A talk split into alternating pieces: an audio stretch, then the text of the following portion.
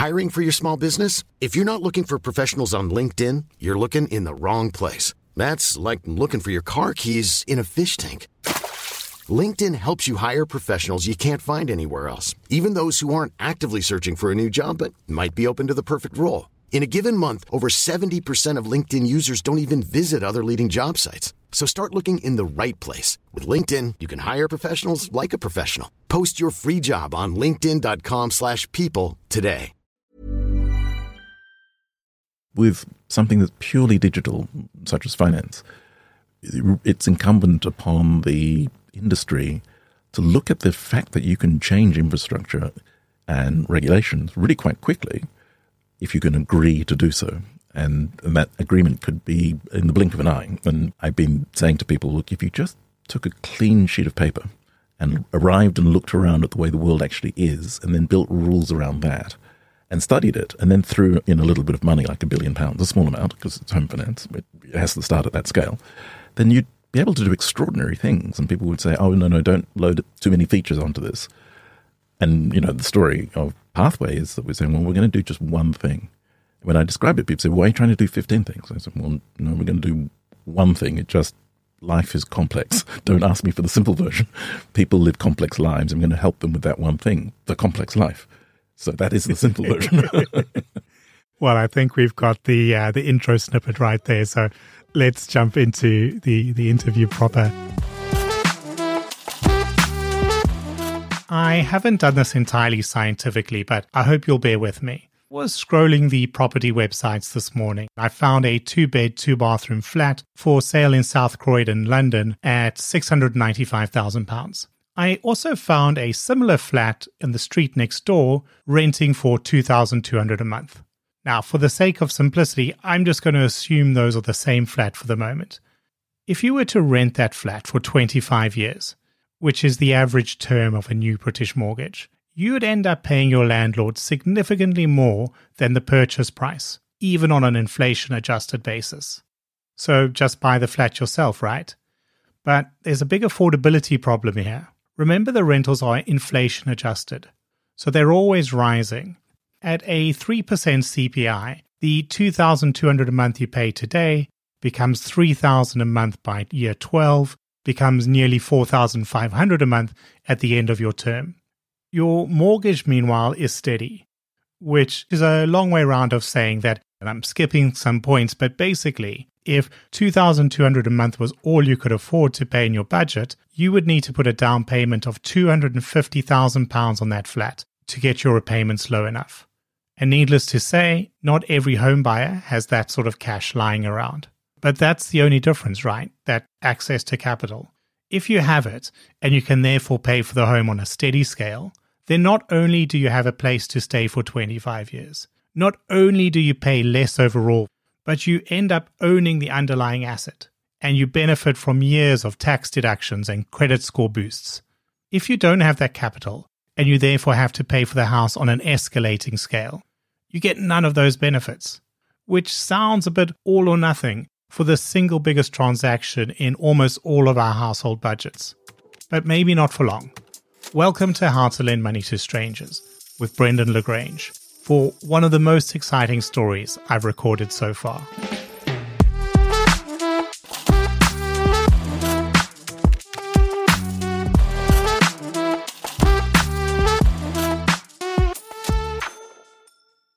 E K. Udaytriku, welcome to How to Lend Money to Strangers. Today we're recording in Brown Bear Studios, in the heart of what is hopefully still a sunny Brighton when we leave. For me, as a sort of enthusiastic uh, amateur, I've recorded all eighty-odd of my previous episodes by myself, so a little bit intimidating to be surrounded by actual professionals, but also, yeah, a big treat. And in some ways, it's a bit similar to be talking to someone with your sort of track record. A huge treat, but also a little bit intimidating. So you're here to talk about Pathway, which is this hugely ambitious project that's going to be disrupting not just two marketplaces, but two really important, really big marketplaces, being pensions and home ownership or, or rentals. So yeah, I'm itching to to get into that. But before we do, as I said, you've got this background that's really impressive, but also quite exotic. So let's not skimp on talking about that. I think if you're looking for a founder's origin story, one that collides with the topic of the day, you sort of go back to relationships and um, precocity. When I was a teenager, I had a personal crisis. Um, my mother died when I was seventeen. But I was also one of these kids who was pushed forward in the education system in a very African way, a pushy African mother. When we arrived in Australia, the timing of British education year-end for schools and starting in Australia was mismatched. So she said, my son must go forward because it's a shame on the family if a son goes back in school, as sort of the Nigerian mother's perspective. So I ended up being, you know, two years younger than most of my peers in high school. Because you started a year earlier I, as well. Yeah. I started a year earlier, and then I moved from Western Australia to the East Coast, where people start even later. So I was three years younger than everybody around me. And so when my mother died at seventeen, I was most of the way through an economics degree and halfway through a law degree at seventeen, running errands for suburban lawyers who were transferring property, so going down to Landredge, filing one hundred thousand dollars property transactions at seventeen. And I was headhunted by the Australian Treasury a month before my nineteenth birthday to work as a graduate economist because I'd finished my degree. And a year later, I was working with Morgan Stanley and Salomon Brothers and Nomura Bank, borrowing money for the Australian Treasury to finance the deficit. So you just start with this precocious exposure to ridiculously large numbers and realize, well, the zeros don't take up very many pixels on the screen or very much ink on the page. It's just numbers. And that's that's kind of the guiding philosophy behind a new consumer brand that just says, well, it's just numbers. Let's just talk to ordinary people about big numbers and just let them get used to it. Yeah, and you can see when you're in that area how, you know, finance people can become ungrounded because it does just become numbers on the screen. But you've stayed very grounded, you know, a lot of social impact work as well. And I think that's probably the challenge for somebody in that space is not to get lost in the just another zero here or another zero there. And as you say, when you're running a country, the numbers get big very quickly. Now, as I said, it's not just banking. I mean, the second half of your career has been more defined by by founding and founding several times. The first time I moved abroad, it was to move to Copenhagen to to start a new job. You know, we arrived in country, my first day at the office, I was gifted a lovely bouquet of flowers and they were put in a little glass vase, which I took home to my wife who was at the hotel to pretty up the room. The vase it was in, I thought was just the free vase that comes from the florist. A little bit short to be practical, funny little shape, but it was the only thing we had. You know, we, we were in a service department. We didn't have anything else. So I took it and I, we used it. We kept it when we moved into our first apartment in Copenhagen, and I packed it with everything else when we moved to Hong Kong. And only later found out talking to a friend and colleague from there that that was the vase that everybody got flowers in. You were definitely not supposed to take it home. It was an Alvar Aalto Finnish glass vase that was worth a few hundred pounds uh, that I accidentally stole and still own.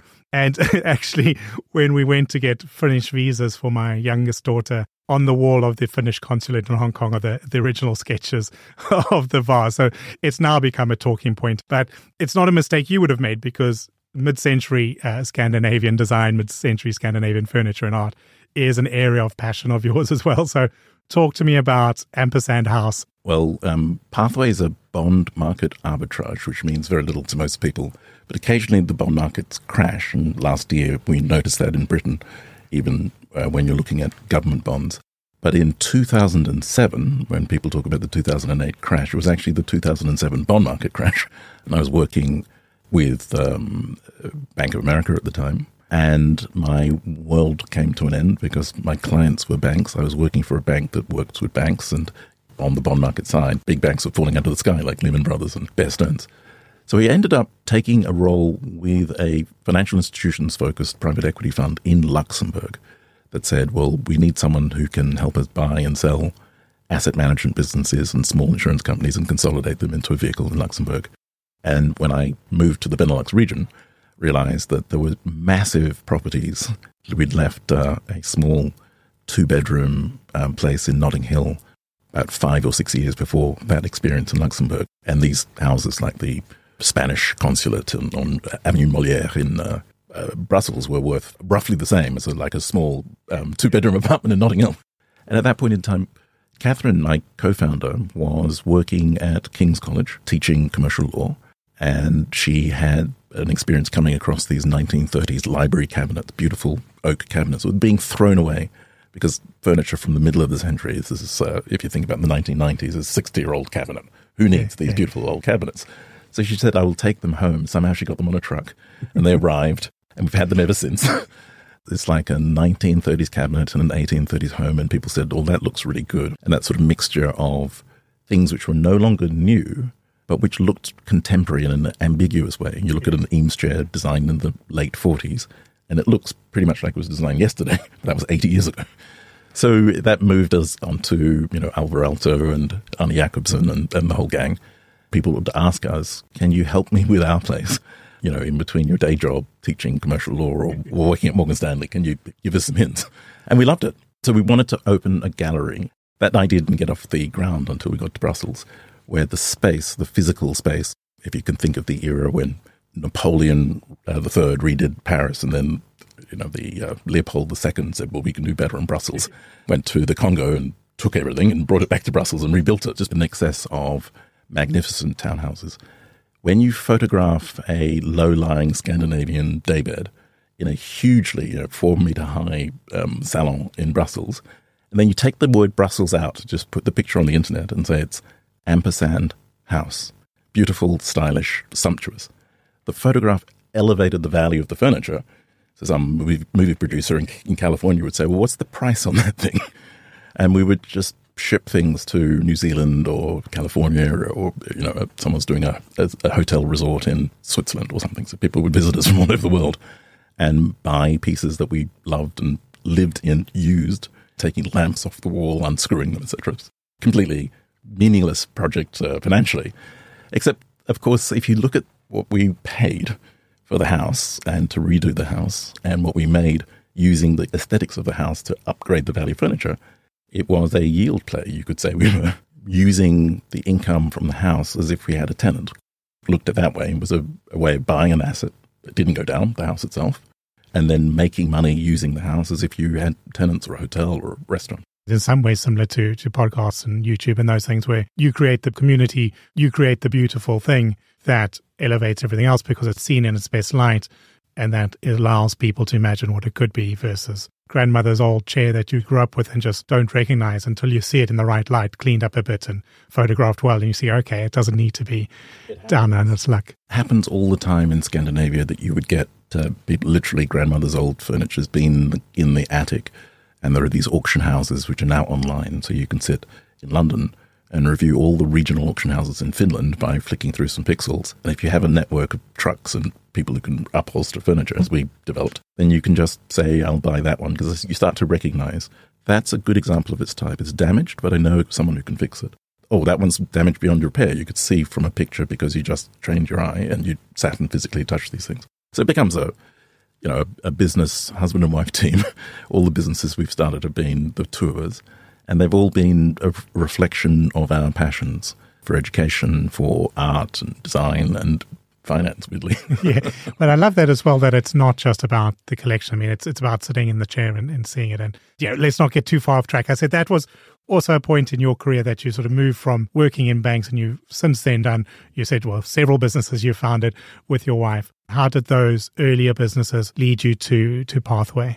I think the probably the best way to settle on it is a husband and wife team who are looking at houses and love of the aesthetics, but also a knowledge of the, the yield. And so you start to think as an economist, in my case, there are conflicts of interest between landlords and tenant. The landlord wants to spend as little as possible. They want the house to go up in value, but they don't really want to fix a dripping tap.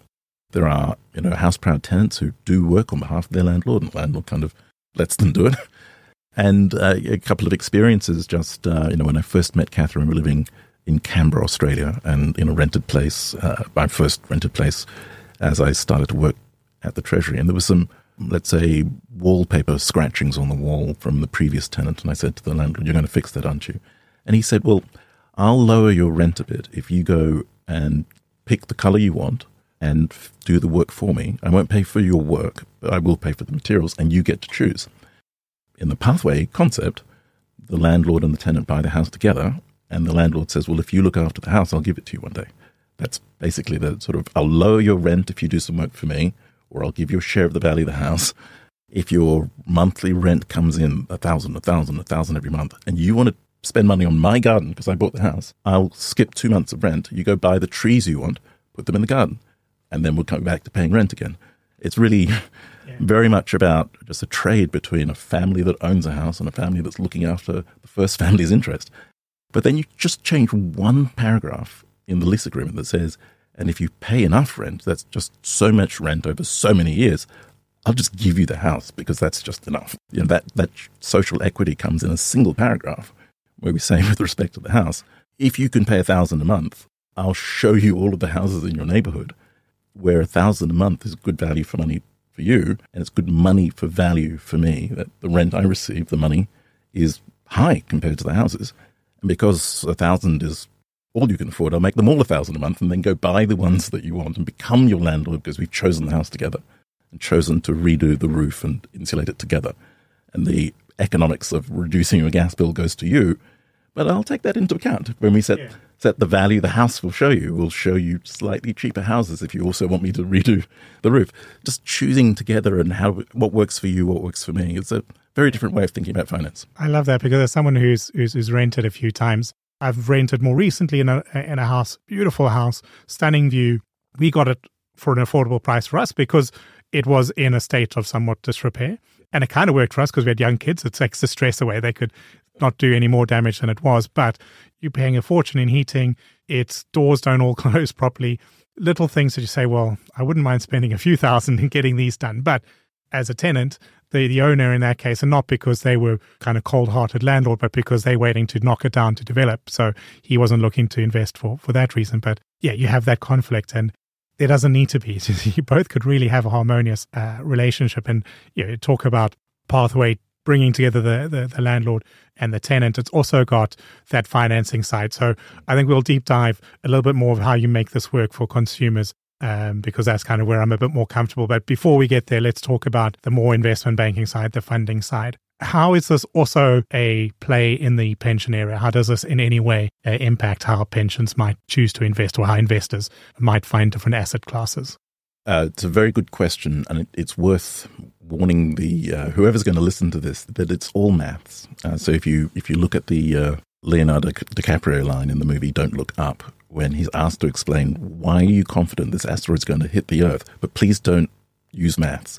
He says, well, the probability that it hits the Earth is all maths. What do you want me to say? So we just look at bond yields and deconstruct um, obscure instruments like an inflation-linked gilt and, it, and say, well, how would it, that instrument be if it was equivalent to a rent? It's actually quite um, useful at the minute. A year ago, let's say, the forty-year indexed gilt had a yield of negative two, and it's hard for people to get their heads around. What do you mean by an inflation-linked gilt that goes up, but the yield is negative two? And we can talk all day about the accuracy of the maths because it needs to be accurate. But at the minute, the yield is zero. So all of the maths collapses down to a forty-year billion-pound investment gives you a billion pounds back if you ignore the word inflation. That means you're going to get two and a half, two and a half, two and a half, forty times multiplied by a thing called inflation. Then you can look at rental yields in London. Two and a half is really low.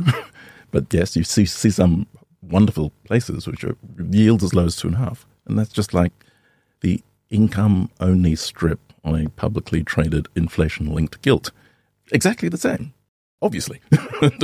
So we do that kind of transformation. And then we built a machine that can look at every property in every town and every picture and every floor plan and every E P C certificate and say, well, we've noticed when you look at all of them, all million properties available for sale and the million that sells during the year and there's still a million left for a couple of million random properties through the internet.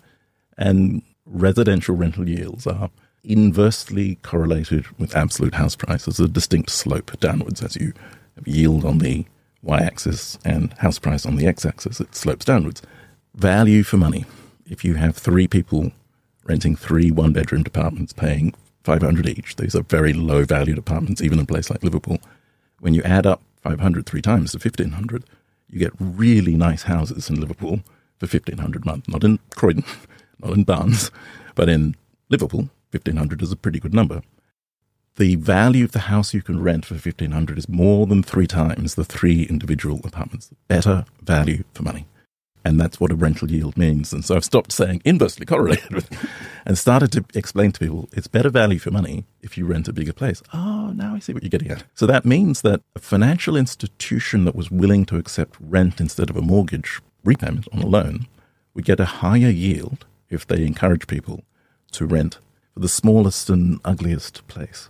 You know, your yields are going to go up. And every buy-to-let landlord knows this, that if you're living in London and you like walking around to your buy-to-let apartment and doing it up, these are expensive places. Yeah. So you're going to invest in something thinking, well, the yields are lower in London, but maybe London will outpace Liverpool in terms of capital gains, et cetera, or Middlesbrough. So these yield differentials persist because the country is fragmented and diverse. When you have a contract like ours in which you gently transfer the value of the property to the tenant, there is no capital gain or very limited capital gain. So now the yield differentials are stark. Why is it that you can get thirty million pounds per billion invested over and over again in London and one hundred in Middlesbrough compared to thirty over and over again for two human generations? Hmm. I don't think those portfolios are worth the same. I don't think ordinary people, if you took the capital gain away, would say, well, I'm quite comfortable getting one hundred in Middlesbrough and selling that and getting thirty in London over and over again for two human generations. I look at it and think, those properties are not the same. The one throwing out one hundred million is worth more. It just is. And people look at you blankly and say, how can a an apartment in Middlesbrough be worth more than you can buy and sell an apartment in Middlesbrough? The answer is, well, it's not. The apartment is completely appropriately priced. But ten thousand apartments where the rent is commingled and the you've broken that asset into two economic units, one which wobbles around and one which is stable. One's a bond and one's an equity. And if you separate them out and sell the equity, to, you know, it's like I'm an M and A banker. I've yeah, yeah. broken up companies and sold them in pieces. And they're, they're, the two pieces don't add up to the whole. They just don't. Hey, I'm Ryan Reynolds. At Mint Mobile, we like to do the opposite of what Big Wireless does. They charge you a lot. We charge you a little. So naturally, when they announced they'd be raising their prices due to inflation, we decided to deflate our prices due to not hating you. That's right. We're cutting the price of Mint Unlimited from thirty dollars a month to just fifteen dollars a month. Give it a try at mintmobile.com slash switch. forty-five dollars up front for three months plus taxes and fees. Promo rate for new customers for limited time. Unlimited more than forty gigabytes per month slows. Full terms at mint mobile dot com. I'm Sandra, and I'm just the professional your small business was looking for. But you didn't hire me, because you didn't use LinkedIn Jobs. LinkedIn has professionals you can't find anywhere else, including those who aren't actively looking for a new job, but might be open to the perfect role, like me. In a given month, over seventy percent of LinkedIn users don't visit other leading job sites. So if you're not looking on LinkedIn, you'll miss out on great candidates, like Sandra. Start hiring professionals like a professional. Post your free job on linkedin.com slash people today. When you then take the rent and tranche it, and this is a repeated theme, it takes a little bit of time to absorb the simplicity of it. You know, a family that puts in a twenty percent deposit is pretty generous for a house. But why wouldn't a bond investor put in the first twenty and another bond investor put in the more secure eighty? And the first investor says, well, I'm taking all the risk, all of it. I get wiped out completely before the other investor loses a penny. So I want more than twenty percent of the rent.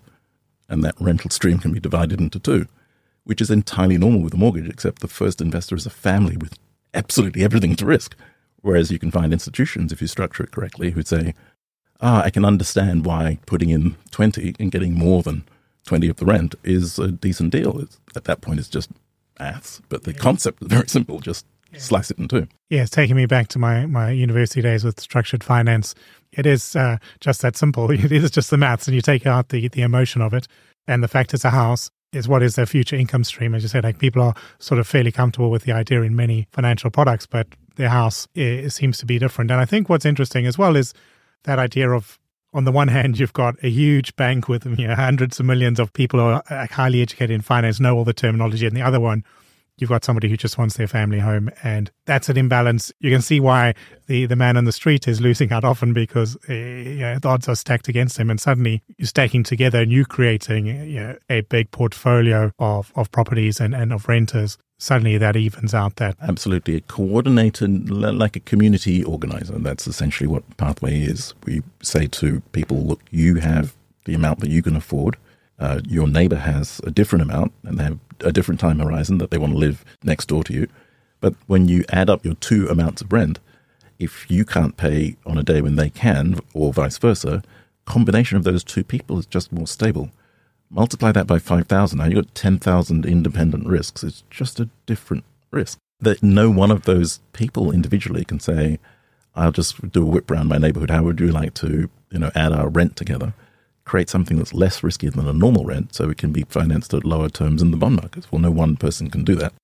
Go back to the consumer side and you think about, I mean, this is probably the most important point. If I was looking to rent a place and I went to Rightmove, mechanically I would say, what do I feel comfortable paying and where? And up would come a, a list of options. And we just said, just do that. So if I was going to buy a house, I'd go to Zoopla, and within seconds I would say, this mortgage calculator indicates I can borrow about four times income, and my grandmother will give me fifty thousand dollars. I'd add A and B and enter C, and look at everything downwards. In many parts of the country, your rental yields are above four times income, but you'll only get that by saying the amount you feel comfortable paying divided by the local rental yield is higher than the banks will lend you. You you enter the wrong number into Zoopla, and then you start walking down the wrong street and looking at the... It's that basic that with our system, you were holding in your hand a calculator that says, yeah, you might be able to buy this house. So Halifax says four hundred thousand, and we say, well, no, six fifty. I mean, the, the differences are profound. They're not small. And you discover that within seconds walking around the street, and we want to guide you as you're standing in the garden. And so we'll go upstairs and check out if you, if you know the roof needs insulating, and guide you as you're perambulating. That's that's the vision. It's not a, it is not about um, numbers. There's no A P R, S V R, S D L T, or L T V. We just well, what's that? It's like go and have a look. Is the, does this thing thing need doing up? We're about to buy it together. We're about to do this together for thirty-five years. Let's just go do the thing and, and make the financial services embedded inside that experience. It's just. You know, make, make, make it disappear. Make it a service. So it's it, it's really, um, I hope you find the comparison flattering, but you know, David Breer's eleven F S uh, podcast uh, about eighteen months ago was titled, you know, people aren't really looking for a mortgage. They want to buy a house. Yeah. And we sat and listened to that and thought, well, let's just make the whole experience, make the finance disappear into a friendly conversation with your co-investor. You know, should we do the roof? Reckon solar panels will bring the energy prices down for you. You will save money. Let's go do that. We've got money. All we have is money. We've got a billion pounds burning a hole in our pocket at a yield of zero. I mean, on, on the energy one, I spoke to to to somebody, I'm hopefully interview her one day as well, who's trying to get a green energy fintech off the ground. And she said one of the big problems here is if you want to buy solar panels for the house, they are an unsecured loan you're paying over five years. And you said, but it's to make my house better and to bring my costs down. The mortgage company is not interested. Debt consolidation and bringing your energy bills down are the two like product pipeline initiatives that it, it, immediately we get this off the ground. Uh, if your bills go down and you are a better tenant because you're spending less each month and the value of the house we share, mortgage is downside only. So mathematically, we own something that's more valuable. The bank does not. And it's we bought the property, so our security interest is perfect. It's not unsecured. We just bought the house. It's so simple. Just we make money if it's a better house. Even if you default, we have to sell the house. It's a more valuable house and we own it. So why would we not want to do it? Oh, and by the way, it's good for the environment. And it's just one transaction. We bought a house. We put up solar panels. Why is that complicated? it's, like, it's the security interest, the downside only, the this and that and the other. Banks are overcomplicating it. Yeah. We just bought a house and did what was right for the environment. Saved money for the tenant. We're buddies. We're working together. It's not simple. But it's not complicated either. It's like having the rich relative that we all want. We all want the rich relative we could go to and sort this out. The rich relative is not your grandfather. It's other people's grandfathers with their retirement savings. It's just it's the community's grandfather. I love it. Obviously, it is a lot about people. So you've got the investment side. I think it's important to fund this and to show that this is this is something that big finance can can buy into. But you know, for most people listening, it's easier to interpret uh, at the consumer level. And you've got uh, a lovely little video there that you've you've produced that shows the the Pathway story. And as I was watching it, there's there's a line there that says, renting while saving to buy is brutal. And it is. I mean, it's such a difficult thing to do. And so obviously so that you're paying, you know, monthly the rent for the house that you're in. And at the same time, the house you're wanting to buy is getting more expensive. And you're also supposed to be saving up enough that somehow you can pay ten percent, twenty percent down on this house. And it can just feel like a hamster wheel that there, there's no way off of it. And that doesn't take a genius to see. It doesn't take twenty years working in lending to see. This is something everyone knows, but it's persisted for so long. So on that point in your video, you, you say you're making the down payment optional. And what I want to know is, how have we allowed this to persist for so long? And two, what are you doing to to fix it? How does the Pathway uh, model make a down payment an option? So um, let's preface this by saying we're forming a club to demonstrate um, how this will work in practice. I'm going to describe the world as I want it to be, as I believe it to be, and the, all the maths checks out. But there is a behavioral uh, challenge that the institutions who can make it work would like to see precedent. And nothing has ever been uh, invented with precedent. And that's a fairly simple statement. There was no fire before someone decided, let's cook with fire. Uh, somebody invented the wheel. There was no Tesla before Tesla. What we're going to do, essentially, is to offer people the model that demonstrates that the risk that they're worried about is small, and then pre-assemble the cash flows so that we can turn the machine on very quickly, and then auction it. It's very straightforward. The auction will clear at a certain price. So a price discovery process, which involves PhD mathematicians looking at a model that we've built and interrogating it and stressing it, and then saying there are individuals, thousands of them, who've been through the preliminary screen so that each individual atomized component of this independent system has been put through the same rigorous tests that any other landlord would ask people to go through. We've looked at their income, their income patterns. We've, if necessary, gone to for references. But they've done this during that five, six, seven-year journey when you're struggling to get your deposit. Well, that's plenty of time for us to say, well, let's spend five, six, seven minutes using open banking to evaluate whether you're someone who is a good risk.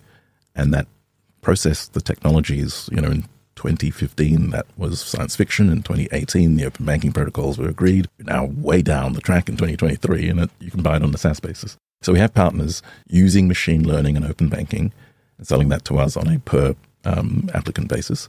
We then plug that into a marketing machine that says, would you like to pay rent and have nothing versus joining this club in which it's possible you might pay the exact same amount of rent but own a property that will be worth a million pounds. In a place like Brighton, property values grew by a factor of six in twenty-five years. So you take a typical starter home that you could rent in Brighton, you probably have two million pounds worth of property at the end of a pathway. It's a fairly simple proposition. Zero, two million. Yeah. Obviously, that number would be zero to six hundred thousand in Newcastle because there are enormous variations across the country. But places like Hackney, London, Brighton, Bristol, Exeter, huge. And places like you know, Newcastle, Liverpool, Toxteth, South, just the huge variations, enormous. So very high yields um, and different property uh, price rises. And we just analyze that because the data... If you created a company and you were trying to guess whether people would default on a credit card, the data analysis is vastly more complicated than looking at rental yields because the spread of stable rental yields is enormous. You know, two percent in parts of Exeter, for example. Then you slide all the way up to four and five percent in Birmingham, six and seven percent in Manchester, and seven and eight percent in Liverpool. If you look down from the sky at Anfield Stadium, you know, the cop end is at the north and there are yields of seven. You go around behind Kenny Dalglish Station and, you know, one hundred basis points higher. If you go to the east, there is a park, so there are no yields. We're talking about that level of accuracy. The data's there. Yeah. So it's really, you know, if you step back and, and, and say, let's look at it from a finance point of view, you can price for risk by taking different risks. Yeah, and what I love about it as a as a data exercise is that, well, they've just bought a house and you look at house prices in the street or whatever, you know, the last time a house sold in the street was four years ago. And then you've got to say, well, this one's bigger, that one's smaller, that one has a garden, that one doesn't. This one's ten years old, that one's this year's old. It's so irregular that you buy a house. And okay, you take mortgages more often because people refinance, but you take one hundred houses anywhere in, in the U K. That's only some of the people have got a mortgage and only some of that's recent. But everybody else is renting and everyone else is renting and they're renewing their rent every year, every two years, depending on their lease. That data is fresh. It's coming through. It's not complicated by all the other changes you might have. It is just what is the rental for, for that house. Cash in, cash out, transparent, monthly, stable, um, predictable. When you look at the value of a portfolio of houses, you're asking the theoretical question, and let's put this in the context of a buy and hold investor like a pension fund. I'm buying an asset, I intend to hold it for forty years. The house next door is sold under emergency circumstances by people who are not you. And so your accountant says, well, your asset went down because you might sell it. You have no intention of selling it. And the rent is coming in and the rent's very stable, coming in in cash, auditable, and you don't intend to sell it. If you owned that house as a pension fund, your asset fell. if you owned a bond secured on the rent for the house next door, the identical house where your identical twin is paying the identical rent, your bond value did not go down. Nothing happened. Your tenants paid their rent. Your retirees got their, their pension. You could just ignore these present value fluctuations because they are completely irrelevant if you're cash flow matched. And in the context of pension investing, the rules which will allow the pension funds to look at the reality of their risk and model it and go to the regulator and say, look, there's really no risk here, are all changing as Britain exits the European Union and rewrites the Solvency two rules. The idea of Pathway creates a model that shows the pension fund, now that we don't have the Solvency two rules, we can look at cash flow. I have ten thousand people paying ten thousand a month, that's ten million a month. The likelihood that they won't pay their rent is like two percent. So ten thousand multiplied by zero point nine eight. The models become bizarrely simple when you exit uh, the Solvency two regime. Most people don't know what that means, so you need a, an investment banker whose clients were pension funds to say, well, look, this is what it means, but it's not complicated. Yeah, and what I love about the, the whole pathway concept is that, you mean, that that future award, that route to financial security, to sort of social mobility to some extent, has always been the house. And a lot of that's because it's this, this sort of mixed up world where on the one hand, you're paying rent, it's an expense that gets paid every month for the place you live in, and you get nothing for that. You could pay the exact same money for a house. It gets reported to the credit bureau, so you get better credit in the future. The asset grows in value, so you're building some wealth. And there's tax benefits and things as well. So all the reward is is on that ownership side. And it was hard to switch between the two, even though, you know, you're making the same monthly payment for somewhere you live. Getting rid of the down payment, I think, is huge on that, especially in a world where house prices have been rising so fast. As you say, house prices rise, landlords also start raising your rent. So now you're trying to catch up, but you have to go faster because you need to get twenty percent more now than you did last year. Taking away the, the down payment, I think, is, is massive on that. The other thing you're looking at as well is the income caps. Now, obviously, income caps have a purpose uh, in the mortgage lending space, but they are a perennial problem in terms of how the stress test gets done. And you can be priced out or at least forced into dream home plan B or C or D or E. Those compromises are is really where the market is at, that a lot of people have no saving renters. In fact, mathematically, uh, was about forty percent before the pandemic, and it rose because of pandemic-related uh, relief. But still, half of renters have just no savings at all, um, and they have credit card debt and, and, and other household debt. And then the other half has some savings. And then uh, obviously when you get to the top ten percent, they have a lot of savings. But it's very skewed. When you start from a, from a standing start, if you were in the middle of the country with a five percent yield and you're living in a house worth eight times income, and you take that five percent yield for five years, which is short to save for a deposit from a standing start, you've paid twenty-five percent of the value of the house you're living in. Then the banks cap the next mortgage at four. So you've paid fifty percent of the house you're about to buy to your first landlord, and then you need ten percent on top. That sixty percent is so much money that if we just said, look, why don't we just charge you more yield if you're happy to move into that house now, because you're just flinging money at your old landlord. It's just the maths are really simple. That's sixty percent of the house you're about to buy if you have ten percent on top of the half that you spent with your last landlord. And people are often living in rental yields of six or seven or eight, so that five times five years could be higher because of the inverse correlation. And often you're living in houses which are worth less than eight times income, then that trade-off is not exactly one for one, but it's still roughly half the value of the house you're about to buy in cash, and people struggle to do that. And then at the point of purchase, if property prices spike ten percent that year, that ten percent deposit that you had is no longer enough, and you have to make a compromise, move around the corner or, or wait for another year or any number of things. The yields are sufficient, and when you talked about paying the same rent as you would for paying off a mortgage, you, you know, when your rents are long-term and indexed to inflation, it's actually considerably higher, and those amounts are sufficient for people to rent their way to ownership. It, it would be possible for me to say, look, if I just add up all the rent and promise I'll pay it for forty years in indexed to inflation, that's much more than the value of the house. Again, you know, I'm always going to apologize about descending into maths, but if you replay this podcast and just listen to it, the numbers are pretty simple. five percent yield for forty years is two hundred percent of the value of your house, plus inflation. And inflation is currently double digit. So these are very, very large numbers.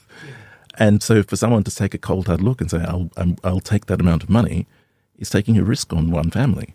But if you add nine thousand nine hundred ninety-nine other families and average it and slice it and crunch it, it's just it's just massively different from um, taking mortgage risk, and massively more stable because of the interest rate sensitivity of a two-year fixed mortgage or a five-year fixed mortgage is just not the same. People talk about it in one breath. When we introduce the pathway concept, it all starts with, how does it work for one family? And they take a deep breath and explain. And then they think, oh, good, I, I get that. Okay, so now I multiply by ten thousand. Uh, no, it's just that, that it's at that point where you really want to understand how it works for one family, just to make sure, does it appeal to the consumer? Well, yes, but that's not the risk that we're passing on to the bondholder. We are essentially doing a, a consolidation, creating a conglomerate company with divisions that do different things. Take the armaments division and sell that to arms manufacturers. Take the hotel division and sell that to hoteliers. And they pay different prices. So it's it's really a breakup of a portfolio that, that creates the value. What is the, the revenue metric? People ask me when I say, well, we'll buy a house and then we'll securitize the rent. They say, so how many people? I say, well, I, I don't know. And I do care about the person, but we measure the metric as five million dollars a month. So that could be, you know, a million pound house in London or a hundred thousand pound apartment in, in Toxteth. It's ten times the number of people. The numbers of people for the bond market is, is irrelevant. Is it five million a month? Is it not? Is it indexed to R P I or C P I? That's important. Is it indexed upwards only? That's important. And then the, the individual tenants have embedded options in the lease. So can you model out the embedded optionality that the tenant can choose to sell when they want? Makes it sound as though the cash flow stream is short if you have a, a breakable tenancy. People often forget, if we say, we have a straight line transfer of the value of the property you bought with a zero deposit from zero to one hundred. You'll own it in forty years or thirty-eight years or thirty-seven years, depending on the value, the contract you struck. But if you sold halfway through, we still own the other half. And there is a human tendency for people to want to sell when the prices have spiked. So it's probably gone up faster than inflation because properties tend to do so. And so we have a little bit of an upward bias in terms of property prices rising. But complete exposure if it falls, because we don't, we're not lending you money. Yeah. We're buying an asset that could go down, and we share the down as well as the up. And at a stroke, we've eliminated negative equity. Yeah, well, yeah, there's a few things that are important. One, negative equity. That's great to take that stress off there. And you say, well, I am going to just keep paying. I know it will come back in a year or two or five or ten. I'm happy to keep paying.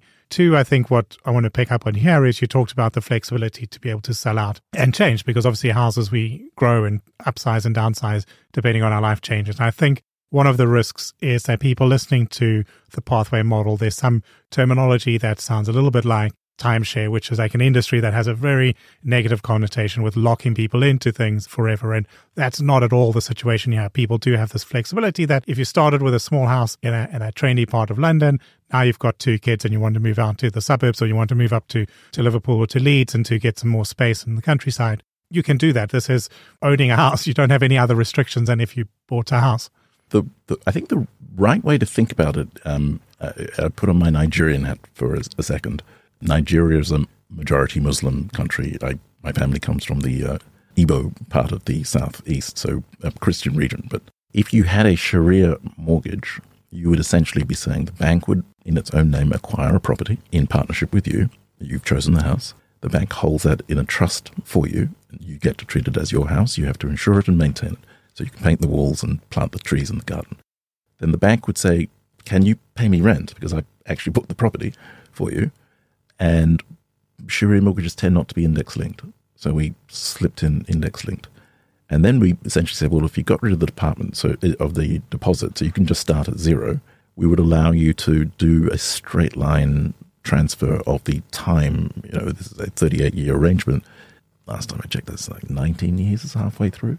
So you can have a conversation with someone in which you can say, well, nineteen, if you, how old are your children? In nineteen years, is that, is that about the right time when you might want to trade out? So we know with precision at the end of year nineteen, your share will be half, because of that declining balance thing that I, I can't describe on a podcast. It's too complex.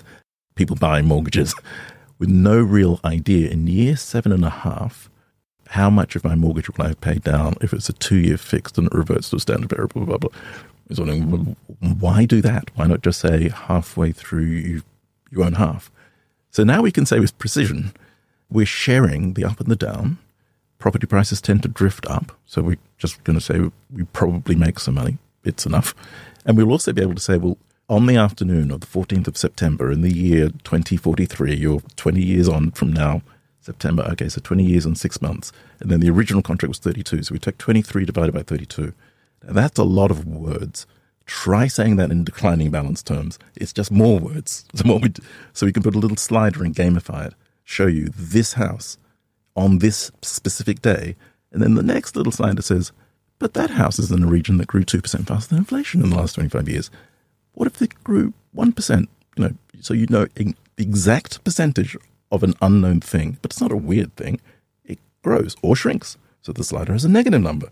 Imagine you had nothing, and then now you own fifty percent of something which fell twenty percent. It's not nothing. fifty percent of something started off with three hundred thousand. It fell one percent a year relentlessly for twenty years.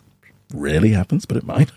Then now you own fifty percent of a thing that's in real terms worth two hundred thousand. That's one hundred thousand you wouldn't have had.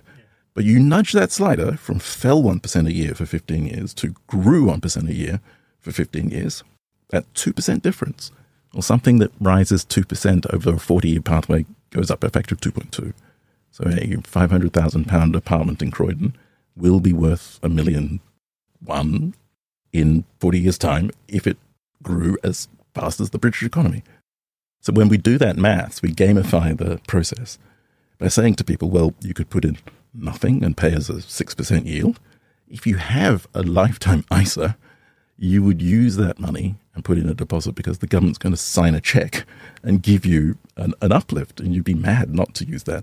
If the money is coming from your grandmother, there's no tax difference between putting in money to shorten your pathway on our system or using it for your honeymoon. It's just you choose. Or you could redo the kitchen. So all of a sudden, it doesn't sound like a financial product. We're giving you options about whether we put in all the money or you put in part or any combination of the two. But if we have ten thousand tenants, how are you going to redo the kitchen? We'll say, I know someone who can redo your kitchen because I've got ten thousand tenants. Let me help you with that. Oh, you want me to put in more money to redo your kitchen? Well, I'm about to give you two hundred fifty thousand. Yeah, what if I add another twenty-five? It's ten percent. Yeah, I think you're good for the money because I just did an algorithmic assessment of your ability to pay using open banking, and I can see you're good for the money. So we're now saying, let's own this house jointly together, and we will do everything we can to make sure it is the best house, that it's good value for money, that we insulate the roof, that we put solar panels up there, if that makes the heating bills come down. Then we say, well, you get the benefit of the heating bills. The turnaround time, this is probably the sweet spot of the pathway system. If you eliminate your energy bills, that's an enormous percentage of your rent, like three or four thousand pounds of energy bills in a big house, where your rent might be, for a big house, thirty thousand. Well, that's ten percent of your rent. If we just eliminate that by redoing the house, you save money. How do we get repaid? Well, we just add a little bit to your rent, or let the pathway that was thirty-two years drift out to thirty-three or thirty-four or thirty-five years, depending on the ratio between the amount we're putting in. Yeah. And your willingness to pay, or any combination of the two, any infinite variation between I'll raise my amount per day a little and I'll let it get longer a little. So we just gamify it, just put two little sliders, infinite variations of personalized financing. That mass customization is so much easier in financial services where it's just numbers. Yeah, yeah, yeah. It's not physics anymore, it's not material science. Yeah, it is so much easier. And it's the thing, when you, you talk about it like that, it just makes so much more sense. Yeah, if you contrast that to the rental situation that you're just paying rent and it just keeps going to somebody else. And every now and again, you change houses. And if you want a better kitchen, you've, you've got to move to a more expensive house and pay that and pay that. It's such a pleasant path to ownership. And I think that the, the lifestyle benefits are clear for consumers, but even for communities are massive. And the more people that own their houses, the better the community is. It's a well-established uh, fact in economics that you know, just in terms of all the antisocial behavior and stuff, all is improved when people own their houses. They take more care of the public land as well, and they feel invested in communities. That stability to stay in the same area, go to the schools, own those properties is huge. And it does feel like things like down payments on houses have been keeping people out of an investment that, sure, there's some mortgages that that default. But if you think about the underlying asset, long, long histories of becoming more valuable, people always need somewhere to live other than, you know, some areas will go up and down. But the amount of scrutiny that you go through for a mortgage is exceptional for how little the credit risk of the individual really is in in, in that um,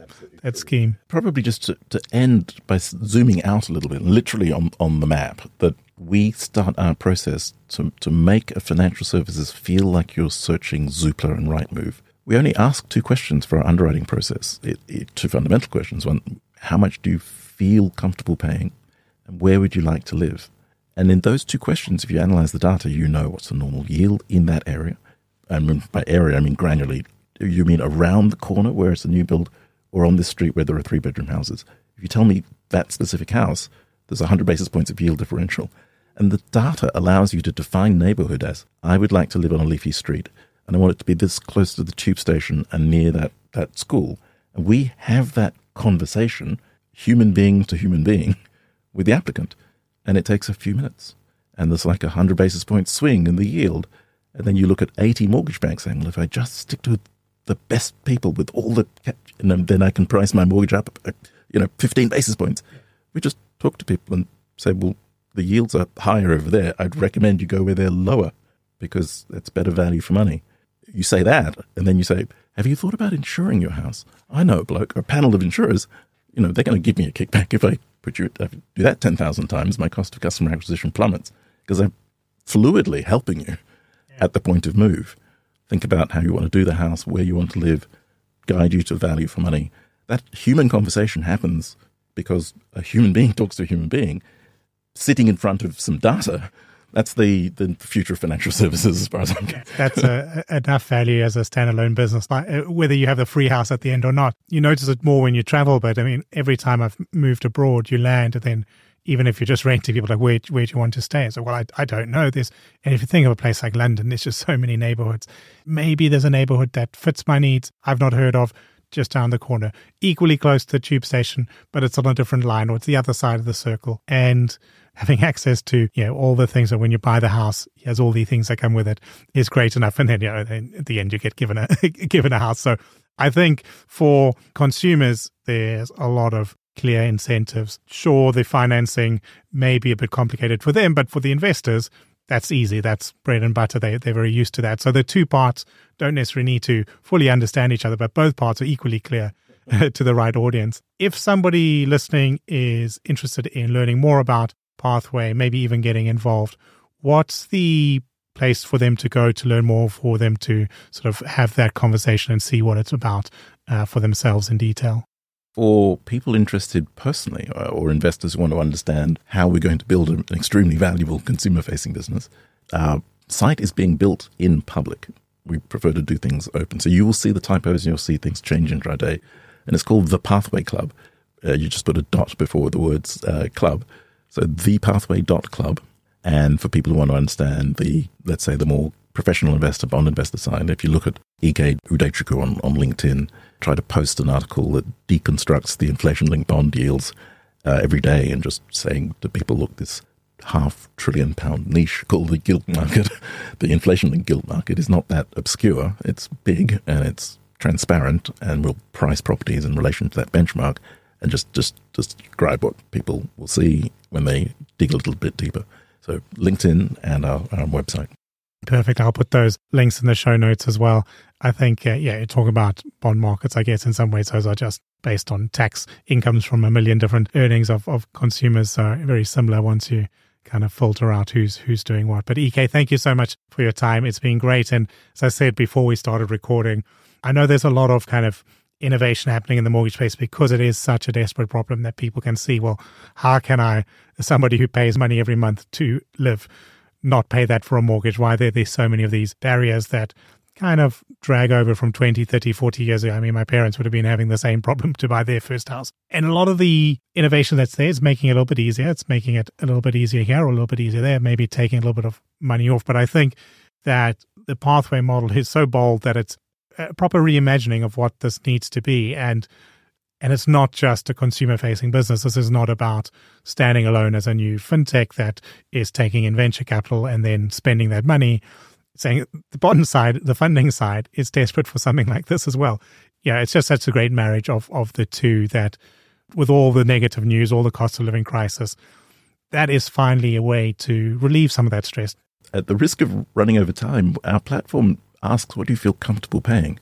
If the banks cap mortgages at four times and you're living in a house worth eight times income, try plugging in sixty percent of your current rent and see what you can buy for sixty. Just within seconds, you'll see places with no deposit. And then you decide. It's not it's not about getting the rent up or getting more money from us. We're getting a yield, whether we lend you know, half a million to a middle-class family or two hundred fifty thousand rather, to two separate people. It's all the same to us. Yeah. So you can just decide, I want to cut my rent and own and have no deposit. Yeah. Just do that. Just It'd be difficult, difficult enough question with or in there. Do you want to cut that or that or that? And, and you're able to do and, and, and, and. And I love the terminology. That sort of how much are you comfortable to pay? Because, again, it strips away some of all this terminology and things that makes home ownership unattainable. I mean, obviously the biggest things are, are the actual finances that you have to pay down, but the terminology doesn't help. All that sort of barriers that make you unsure of which mortgage to take, unsure of how you're going to repay it, unsure of uh, you know what's happening. And the mortgage space maybe uh, is a little bit better controlled than others. But in financial services in general, people can make the wrong product choices because they don't necessarily understand. And how much you're comfortable paying, people can sit down and say, honey, how much are we comfortable paying? Put a number in and see. And as you said, that's it. When I bought my first house in South Africa, my now wife, my brother and I bought a house together. We got one hundred eight percent mortgage. So it was enough to buy the house, to pay for the fees of buying the house, and to buy furniture. That doesn't exist anymore. And so when you buy a house, you know, you've got all the expenses of the, the solicitors, the surveys, the new house, you know, how you want to furnish it maybe and, and, and fix up things that are falling down. So even the people who have got money saved for a down payment, they can choose. They can yeah, choose one hundred eight percent or uh, ninety-two percent, you know, within reason, a, an algorithmic analysis of whether you are comfortable paying the number you say you're comfortable will allow us to say, well, then we'll give you what will turn out to be one hundred twenty percent of the value of the house. If that twenty percent reduced your gas bill to zero, you're a better tenant. Yeah. If we take your thirty percent credit card debt away and say, can you pay me back in thirty-two years, your monthly outgoings go down. You're a safer tenant. We'll figure out whether you've got enough money to pay us thirty-two years from now because we tacked it on the end. It's just so much flexibility yeah. when you look at the people's life, you know, in totality. Well, E K, I think it's one of the most exciting projects I've had on here, so I'm definitely going to be watching. As a South African, you'll be pleased to know that in the mid-eighties, when I was working for Morgan Stanley, I went to Johannesburg and heard about an offset mortgage in Africa, and people running around thinking, how can we you know, move money around electronically in Africa? Those were the first times those fintech concepts and product innovation concepts came to me, and, and I was a big banker in London, in Europe, so it wasn't unsophisticated. So a lot of this innovation comes out of um, you know just raw human need from all over the world. Necessity finds a way, but yeah, congratulations! I think that's a fantastic idea. I think that there's stuff for people to dig into to understand the numbers. As you say, a little bit intimidating maybe to think of, but as soon as you get into the math, almost why has nobody done it before? Thank you again for your time. Brendan, it's been uh, a pleasure and an honor, and thank you thank you very much for the invitation. And thank you all for listening. Please do look for and follow the show on your favorite podcast platform and share the updates widely on LinkedIn, where lending nerds are found in our largest concentration. Plus, send me a connection request while you're there. This show is written and recorded by myself, Brendan LaGrange, in Brighton, England, and edited by Fina Charlson of F C Productions. Show music is by I Am Wake, and you can find show notes and written transcripts at w w w dot how to lend money to strangers dot show or just w w w dot h t l m t s dot show, and I'll see you again next Thursday.